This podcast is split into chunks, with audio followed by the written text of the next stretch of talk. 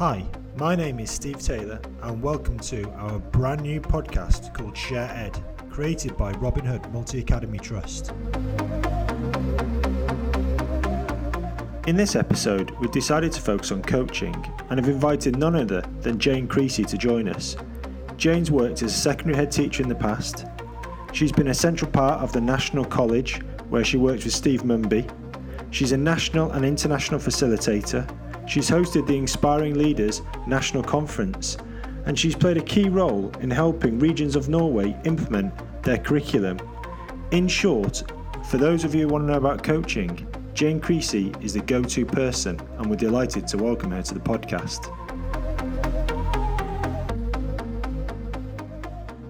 So, Jane, welcome to Share Ed. It's an honour to have you on the programme. Today, we're focusing on coaching conversations specifically. And for those people who are listening who haven't come across you before, we first met, didn't we, at a MAT um, leadership program, which was quite heavily geared around putting people into coaching groups and helping them overcome their own their own problems and barriers to learning. And it's been so valuable that that was three years ago now, and we're still working together in those groups because ultimately coaching has pushed us forward in our thinking and helped us with some solutions. Yeah. Yes. That I mean that's where we met, and it's been really interesting actually that um, your group, which is a very mixed group, a very mixed group of people, um, but you have found the way to um, develop a deep level of trust with one another so that each of you brings authentic challenges and all of you really practice working at coaching the yeah. person who's bringing the challenge to get them to find a solution. Yeah, it's been great, great doing that. I think one of the other benefits that has sometimes when you meet people I'm guilty that in the initial stages of meeting them, you might form a judgment quite quickly. Mm. And our group are quite a diverse group, aren't we, in, in terms of yes, sure. and also our approaches to how we lead. That in itself brings a lot of strength because no one really thinks the same in the group, do they? Yeah, you're very different, I would say. Um, but the thing about each of you is that you um, you are finding things in other people's approach that you can learn from. Each of you do that. And so I think that's been the thing which has helped you all think, oh, this is actually worthwhile. Yeah. And so I was already into, I already believed in the power of coaching before I went on this course. But what it's really opened my mind to are, you know, wider coaching conversations, wider group mm-hmm. discussions, and the power of that. So, what really led you to get into coaching then, Jane? Well, more my initial introduction to coaching was really the the more fo- the traditional form of coaching, which is one to one, and the the learning sets that we work in, Steve, is group coaching, which I think is exceptionally powerful and very useful in schools. But on the one to one level, um, in my first deputy headship, actually, I was appointed, you know, I was really quite young when I got the job. Um, I, I was the curriculum deputy. I was, you know, really pleased to have the job and I loved it. And I was very lucky with the head I had. He was extremely influential and he um, set aside time for one-to-one uh, learning conversations, coaching conversations with me and the assistant head, and also with heads of faculty, and and got me to do the same. And that was where I I began to experience being coached, but um, the real light bulb moment actually came through a very painful experience when the head of modern languages at the time, um, in my first term, uh, gave me a complete dressing down one day after a heads of faculty meeting, which I thought had gone really, really well, um, uh, and told me I wasn't making use of the heads of faculty as I should, and um, there were all sorts of things that I was doing wrong. And um, while I was very polite to her at the time and said, "Oh, thank you very much. Yes, that's given me something to think about," um, I was, of course, incredibly upset, and I went grizzling to the to the head teacher. Well, I didn't think I would, but I burst into tears when I spoke to him. Um, and said, Luca, you know, I'm obviously doing this all wrong. I'm not, you know, and I've upset this person, and um, she's given me a dressing down, and um, and he put me in my place very firmly and said, no, look, stop awfulizing. Uh, that's not the question at all. Um, she went for the job. She didn't get it. She's just jealous. Da da da. Go away. Um, sort of thing. Um, and I did go away and I thought, well, he has a point. I do think there is an issue there because that person's very talented and she didn't get the job. Yeah. But on the other hand, she had a point as well. The other heads of faculty may have been fine about what I was doing and how we were working together, but I hadn't taken into account where she was coming from, what she could offer, and what she needed to be able to thrive and move on. It, just hadn't occurred to me. It hmm. hadn't occurred to me. And it was like a blinding revelation. Just in that one day, it was one of the most powerful experiences of my professional career. That one day, I realized that my job, I wasn't there to be a success myself. Yeah. I was there to make sure that others could be successful. Yeah. Um, uh, and it just changed. It changed everything for me. So you were there, the light bulb clicks, and you see yourself now as the person who's got to be an enabler. Yeah. And that yeah. leads it itself, doesn't it, to coaching conversations? Because when I think about leadership under pressure, uh, and also when we are at the start of our leadership journeys or we're entering a phase where things are exceptionally busy i mean we're talking now in the middle of lockdown gavin williamson is just about to announce oh yes going to go back now i would imagine that's going to increase that's going to include huge amounts of risk assessments and all of these things that yes. we're now we're going to have to look at putting in the the easy thing to do there with leadership is to simply um, start directing because it's the quickest solution and it's outcome driven. And when we're thinking about a lot of leadership now, because society rewards outcomes and the education system rewards outcomes, I do think that maybe we've lost the art of spending a little bit of time slowing down and coaching people through situations because we're just moving to trying to find the answers because we're ticking off things to get through as much of a volume of work as we can because there's so much work coming. yeah. accurate? Uh, yes, and I think it's this this focus on we've got to do. I mean, um, you've said it. We're outcomes driven. We're achievement oriented. By and large, teachers are achievement oriented, and people who get into leadership roles are achievement oriented, and they feel that this has got to be done. Um, and so we get into doing mode, just like you've yeah. talked about. Um, now, there are times when you have got to do. I mean, there's a few weeks left of this summer term, and by September, you're supposed to be up and running with yeah. all pupils or students back in school. Of course, you are going to be doing. But if if leaders are always in that mode, they're always going to be like Wallace and Gromit on the front of the train when they're just putting down the, the pieces of the train track as the train goes. They never ever get to the point of thinking about and really being able to work on helping people to grow and um, developing learning organizations. Yeah. Actually which is what schools are um, and should be. Uh, so it is really hard uh, in these days. It is really hard. But it is possible if you um, if you think about um, what your real purpose is, and that is to help other people succeed, to help others grow, to, to create the time for thinking, reflecting on the work we do. So if if schools are wanting to bring in more of a coaching culture, I mean, they're, they're, if we simplify it right down and say there are two different approaches. I mean, there's many, many more, but we're going to just go really simplistic.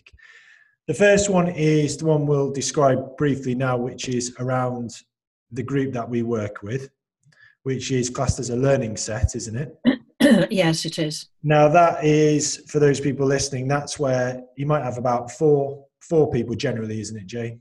Not many. Yeah, more. four to six. Okay, four to four to six. I think six is a bit heavy myself, but okay. You, so you bring we all bring an issue. We generally spend broadly a day Mm. We go through each person's issue, and that lasts for around about an hour. And in that hour, you coach through the issue, and that's you play the facilitator role for us, don't you? Yes, yeah. Well, I think um, the more senior you are, the kind of more strategic the issue, um, the longer you're likely to take on it. It can be done in less time than that. And yeah. if you were working within a school, um, I think you could get groups of people together and take half an hour for an issue, and, and then you're done in two hours or two and a half hours. You you could do that. I mean, uh, um, our, our, meetings, like I mean, we, we schedule ours. It's once a term, isn't it? So it's three times. Yes, that's what we have done. Yeah, it's that's not what we have done. It's not been overly um, burdensome in terms of time, but what it does do is it sets out a period when I know I'm going to be having a day a period of time away from actioning stuff to thinking about how I'm operating and being questioned on that. That's really yeah. powerful. Yeah, and I think um, the the the the keys are um, one is that you need to bring a, a really genuine issue, yeah. something that your brain goes to even when you don't want it to uh, something that you're grappling with, something that's got complexity in it, um, and something that is important to you. You want to make progress on this issue. That is a key principle. Second key principle is that um, the other people in the group are not there to give you answers. Yeah. They are there to help you think through your challenge make greater sense of it, um, uh, and make progress with it um, in how you're thinking and hopefully move to action. And if they're going to do that, if they're not there to give you answers, they're not there to say, well, in our school we do, in our MAT we do, I found that this worked, then they have to find other ways of having that conversation with you. And that requires coaching approaches. Yeah. So, in other words, they have to listen really, really deeply. Yeah.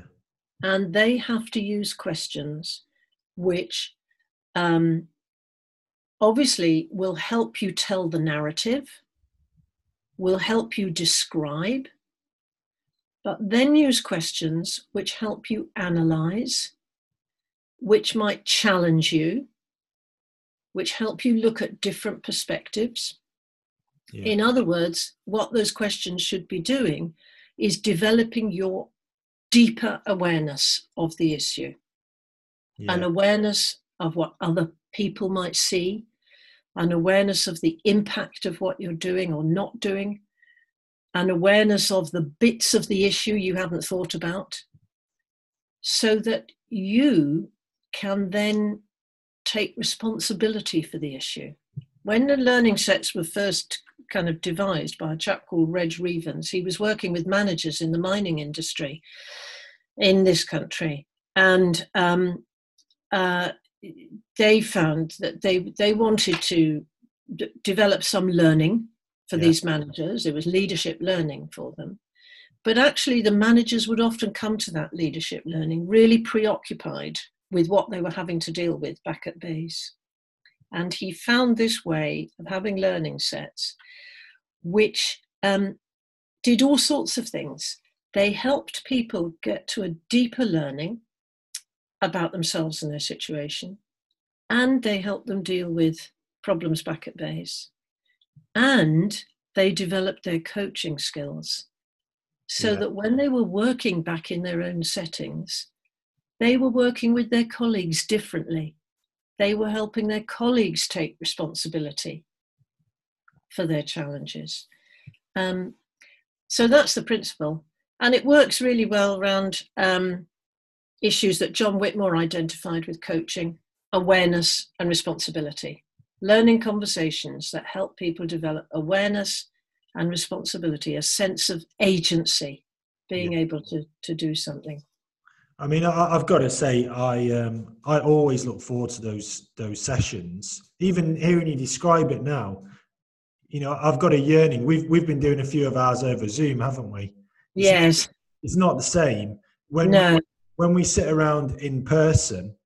I I think that it's really opened my my my my eyes to a number of things. Firstly, the group that we work with are incredibly good at reflecting back body language and verbal language that we that I use when I'm talking about the issue. And a couple of times I've brought things, I've got my own narrative and story on this issue, which is obviously heavily weighted in my favor a lot of the time. Yeah. and then and then when the group started to unpick, some of the things that have come out for me have been that actually I've been looking at it in too much of a blinkered way and in some cases, I have dropped my leadership uh, standards for how I should be operating. I've got caught up into too, too much of a battle and too much of a narrative. And they've helped me overcome that by reflecting it back and by helping me see how I'm operating from different perspectives. Now, if we wouldn't have done that in that group, I don't know where I would have got that feedback. No. It would have been harder to get it from someone else. Yeah. We know. And, and, it's a key coaching skill that um, is reflecting back. Um, uh, I often talk about coaching being showing the mirror, enabling people to look in the mirror uh, about themselves, about their situation, and see it from different angles as well. And we we we can do that as leaders yeah. with with one another and with colleagues, we can play back to people. This is what you just said. Yeah. What what does that tell you? It's not a um, default mode, though, is it? And it, it isn't. No, we. Anyway. I wish it. You know, I need to work harder at that but but it's something that you can develop it's one of those things it's you know coaching is like swimming you can't do it just by talking about it you've got to get in the pool and actually have a go yeah and um, the more you um, engage in that kind of conversation where you take the responsibility off yourself you you put yourself into the mode that your responsibility is to support the other person enable empower um, the other person to grow, learn, deal with challenges. Um, the more you practice that, the more able you are to do it, and the more naturally it comes. Yeah, I'm getting out of this mindset that we've got to give people the answers because sometimes giving people the answers is the most damaging thing you can do professionally to them, isn't it? Yes, yeah, uh, and it it is because that you know they um, I mean, sometimes we're in situations where you, you've got to give them an answer. And you know, particularly now we've got to make complicated decisions about how to handle children coming back into school and so on. Yeah. But um, very often it is because you know yourself that you you perform at your best. A when the person that you're working for, you think they approve of you. Yeah. You think they value what you do. Yeah. And you get you get signs of that and and that helps you to flourish. You want to you want to do that more. And B, when you are able to work authentically, when you are able to be yourself, So if you and I were working and I was struggling with something and you told me what to do in but your approach to it didn't yeah. sit comfortably with me and I go away and say, well, Steve thinks I should do this, so I'll try and do it like Steve would do it. Yeah. I'd probably fail. Absolutely. Because I wouldn't be doing it my way. Yeah. I wouldn't be able to be authentic. Yeah. Now it may be there's a meeting in the middle. I might want to do something completely off the wall, and you've got to try and help bring me back from that. Yeah. But your task would be how can I bring Jane back from that and help her to do this in a way that's authentic for her? And that leads us into when when you were talking around that job of reflecting back, we're talking there about that works when you've got psychological safety. Yes. You know, there, yeah. there's trust with the other person. You know that they're not there to they're there to help you. They're not there to judge you. Yeah. And so with our group, we've got psychological safety, and as a result, we are all vulnerable, and that lets us get to the bottom of our issues. And it also means that people will reflect back. We'll reflect back to each other things that are actually quite uncomfortable to hear at times. Yes. You didn't know that the person reflecting it back to you has your best interests at heart. Yes. And doesn't have an axe to grind. Yeah. Yeah. So, uh, how do we enable that in schools? Because clearly, what the Learning Set has taught me more than anything is trust is key, and the right people coaching and how people are linked up matters so much because there are other learning sets from that course who don't meet anymore. Yeah. No, yes. they didn't find. No, that's not to say they didn't find it valuable, but clearly it didn't have the impact on them that it's had on us. And I wonder if that's to do with the makeup of their group, all this sort of thing, you know? Yes.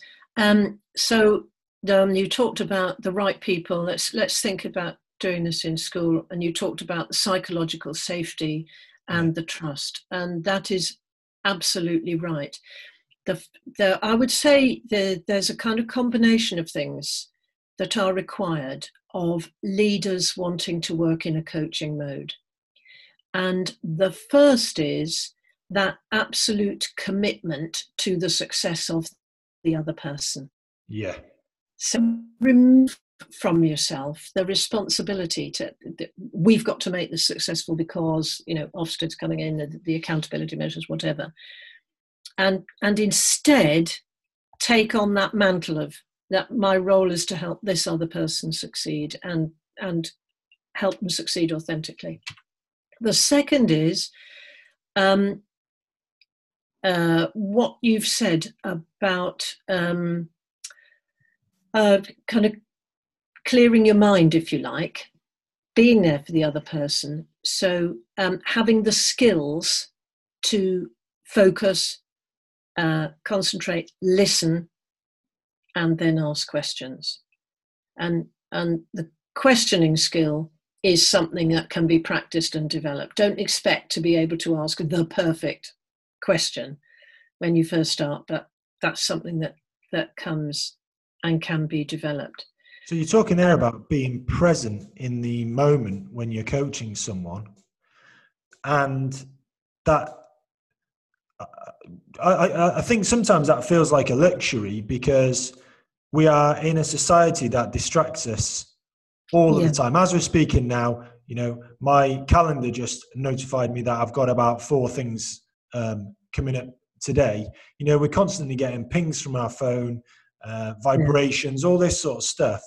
And to actually sit with someone or, or stand and have a coaching conversation where you're listening and you are present without being distracted that that takes a that takes a, a, conscious effort but it's also a beautiful thing if you make it happen because you are yeah. moment, aren't you you know we're losing yeah. ability a little bit at the moment i think yeah yeah build that in I mean, the term you just used, being present, is exactly the term Peter Senge used, and it's right. It's to be present, to be present in the moment, and to put aside the concerns that you've got in your head, and instead to let come, let arrive the, the things that, um, if it's a group, you know other people are saying if it's one person the other person is saying. Um, and it does feel like a luxury steve. And i'm as guilty of it as any. You know i was on a whatsapp call with friends yesterday and i was i started the whatsapp call with my rubber gloves on washing up and one of them commented on it. I said okay i'm going to put it away. I'll leave the washing up and i'll go. So i'm guilty of it. The truth of it is it actually isn't a luxury. It's not a luxury at all because you will get more out of that short, really focused conversation where you've turned the phone onto silent, you've put it away, you've not got the calendar things coming up in your mind, but where you really are present, you will get more out of that short conversation than you would out of three conversations with that same person where you were distracted in each of them. So it's not a luxury it is actually about giving yourself time rather than taking time.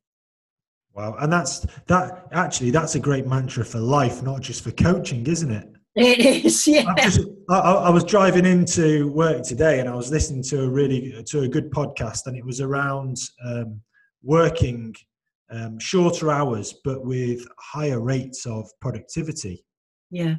And the guy who was talking, who's a neuroscientist, was saying, actually, it's it's so important that we turn off these outside distractions, that we have periods of deep, intense focus, but then we also build in short periods where we step away from that intense focus. Yeah. Maybe do something else that takes our attention and then allows our brain to process in the background.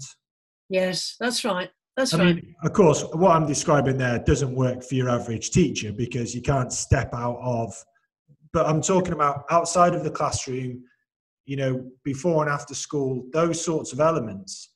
It is important that we, as you said, you know, you, you can do three conversations. If you're not present with them, it's not as powerful as doing one short conversation. No, you, you know. with our work, doesn't it? If we're yeah. present and we're working deeply Yes, and if and you be going back and and repeating the thing and going over the same old ground and because actually you you didn't do it properly the first time. Um, so if we want to if we want to give some guidance for people who are who are thinking about starting to put coaching make it more prevalent in their school or they want to engage with someone to help them um, to coach them and things what would be good starting points for them, do you think, Jane? Uh, well, um, as it happens, when I was at the National College, I worked with a chap called Fred Patterson, and we wrote um, a sort of book called Leading Coaching in Schools. Okay. And we um, we we did a lot of work with John Whitmore, who um, came up with the Grow model of coaching, which I think works really well. Um, and we came up with some principles and some action steps. And the first of those action steps is start with yourself. If you want to change the system, start with yourself. And that is um, find out about coaching. Um, you know, there's a you can read a very simple book, Coaching for Performance, John Whitmore. It's easy. You could um, you can Google you know you you can find out but but get a sense of but more importantly um start thinking about your own behaviors yeah the ways in which you are engaging in learning conversations with other people in the school yeah or not and what you might do to um, increase the proportion of conversations which become learning conversations. How you might just okay. improve the quality of some of your interactions with people. Uh, how you can um, help make yourself be present. How you can dedicate time and so on. So that was the first thing that we came up with in the action implications. Yeah. Uh, we came up with others, which was um, identify um, uh, people who might also come on the coaching journey with you yeah. and be want to learn about coaching, want to practice, and so on. Uh, we talked about setting up systems. If um, you're going to have, say, the learning sets approach, because that's a more time efficient way of working, then you have to do some preparation for that. You have to get people in, in place and so on, but you also have to um, dedicate time. You have to safeguard time for it. That may feel like a you know too much of a luxury now. I think I think that's great because the start of that is really achievable. I mean, everyone can go and buy a book or Google or watch a YouTube. I'm sure there's some good YouTube videos out there. That's the, you know your first point. Great. Second point, become self-aware. Now mm. that is just powerful. Full stop. You know, as we're having this conversation, it's made me think. Okay, this today and for the rest of this week, I'm going to really consciously be more self-aware in terms of the conversations I'm, I'm having. The next one is you write. You know, you target the right people. So you make sure that you're coaching conversations with the right people who are in a position to work with you and then you're and then the last one is thinking more systems based you know it's a graduated response isn't it? The more you um, work through the others you'll start to understand how a system can work around your school. Yeah.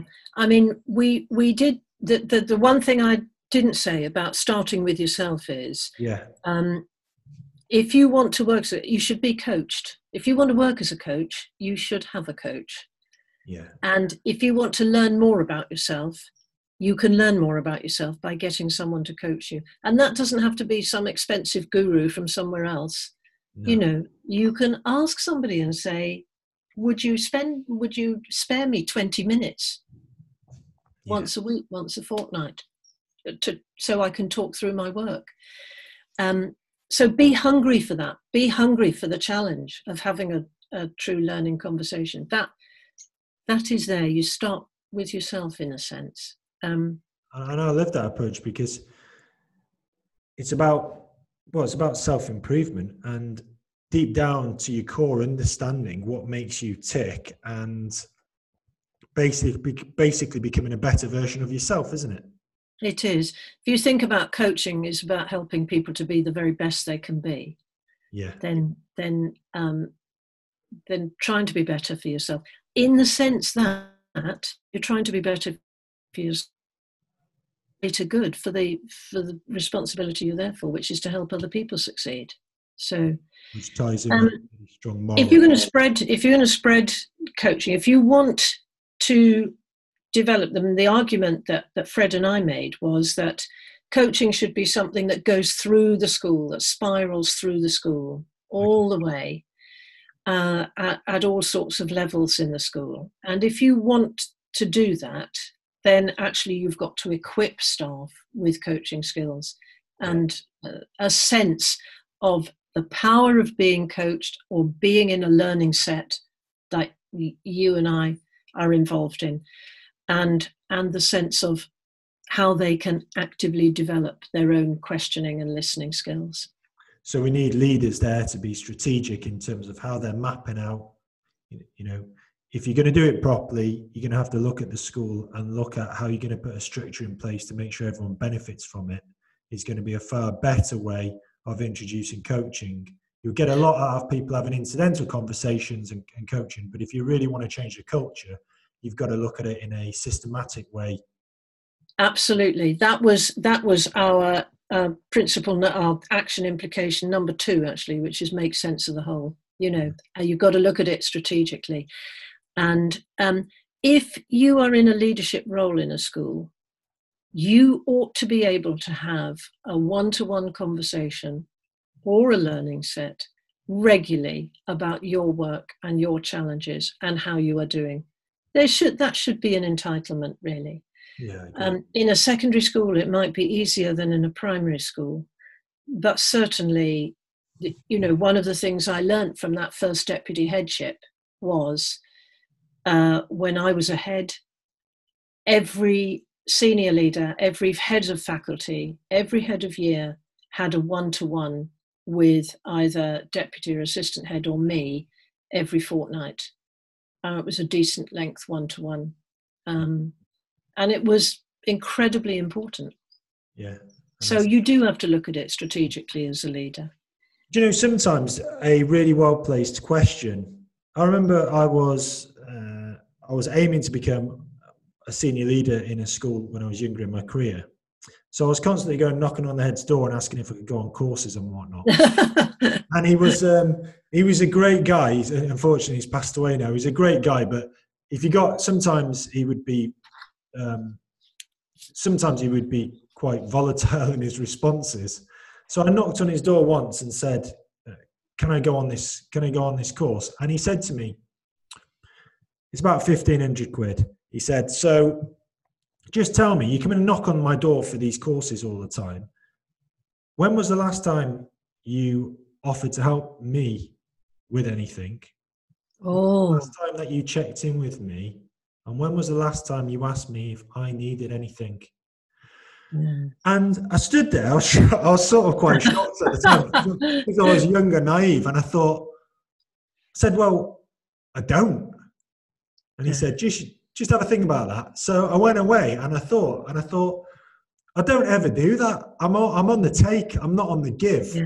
yeah he also showed a sense of vulnerability in his question because clearly he, at the top of the tree he needed someone to check in with him occasionally yes it made a real impact on me because from then on in i made a conscious point of every couple of weeks knocking his door and asking if there was anything he needed a hand with not in a not in a groveling way but just genuinely knocking his door. And you know what? From then that was like my light bulb moment. That was a catalyst. Yes.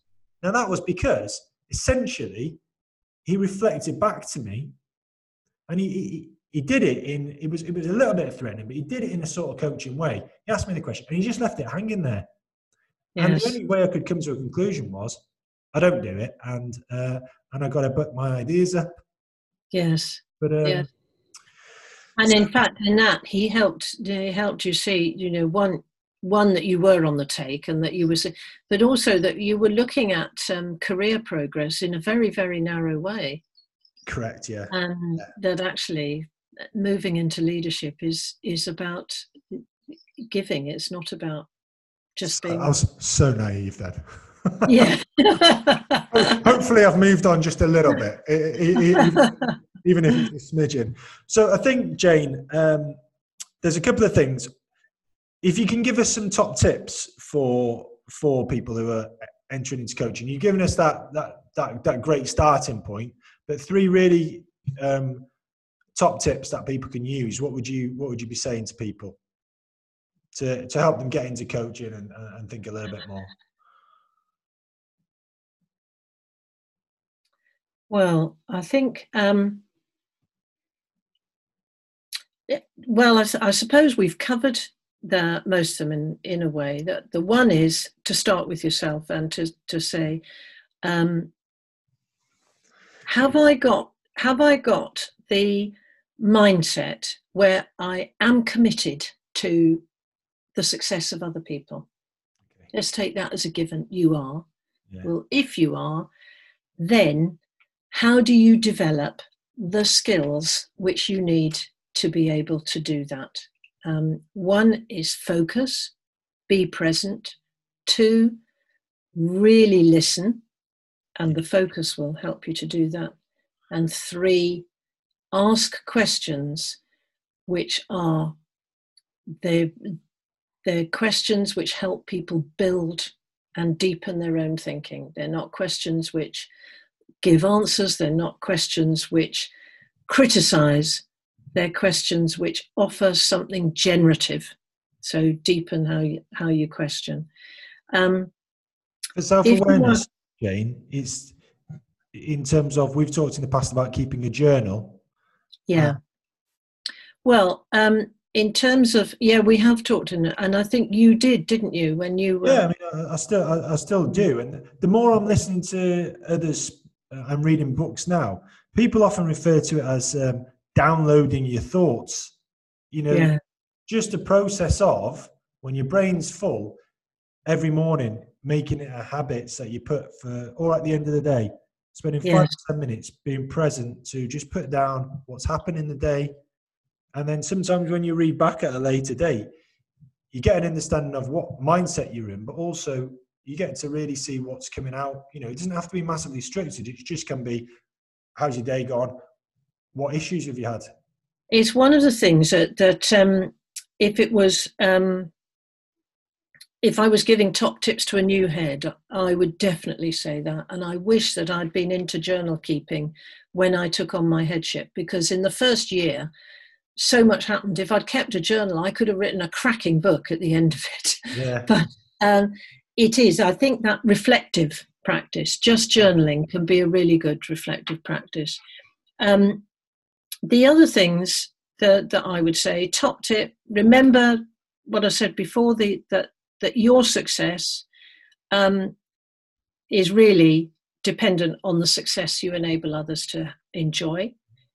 Um, the third one, I would say, is find someone in the school who will give you honest upward feedback. Yeah. It's very rare. We get into our own bubble. We might think things are going okay because that's what the deputy is saying, or that's what, you know, certain people in the senior team are saying to one another. But you need honest upward feedback and that's it that's if you can find someone to do that i'd just like to add a fourth which is about the thing about trust yeah. which takes um, ages to build up and a moment to to you know disrupt or destroy. Yeah. Um, there was a big study in america years ago about trust and leaders who had um, developed trust and were therefore able to manage really difficult things. And people are able having to manage really difficult things now. And that trust depended on a number of things. One um, the leader's capability yeah. and very often their capability was judged by how they dealt with people who where there were not um, perf- where there were performance issues two their respect for other people, their professional respect for the contributions that other people were making. Three, their personal regard for other people, how they were able to show interest yeah. in the other human beings they were working with and genuine interest. And four, their personal integrity. Yeah. So if you really want to be able to coach, bringing your own integrity and authenticity is is critical. Absolutely, and I think that's a good place to to draw the that element of coaching and and the discussion to place. I mean, it's been absolutely amazing to get your insight. If we want to know a little bit more about you, Jane, tell, yeah. one of the features of this podcast is we want to know someone who's impacted on you in your life and got you to where you are now. Who who would you be picking for that person? Um, well, I mean, I, the, there's a couple of people. Um, one is that head I referred to, but actually, I'm going to talk about my dad. Yeah. Um, and my father um, uh, was just an amazing role model to me in all sorts of ways. Um, he um, came up from Wales from very impoverished circumstances and made a success in London. Um, but he had what I've just been talking about was he was a very moral person and had a huge integrity, which was evident when you met people from his world um, and friends and so on, but as absolutely in evident in everything that he did with me and um, drilling into all three of us, there were three of us children, there were things like um, telling the truth, yeah. being, telling the truth, yeah. uh, and being truthful. And I was really punished um, on an occasion when I did something wrong. And it wasn't for the damage that I'd caused in doing the thing wrong, it was for trying to lie about it. That right. I was really punished for that. So telling the truth, um, doing the right thing.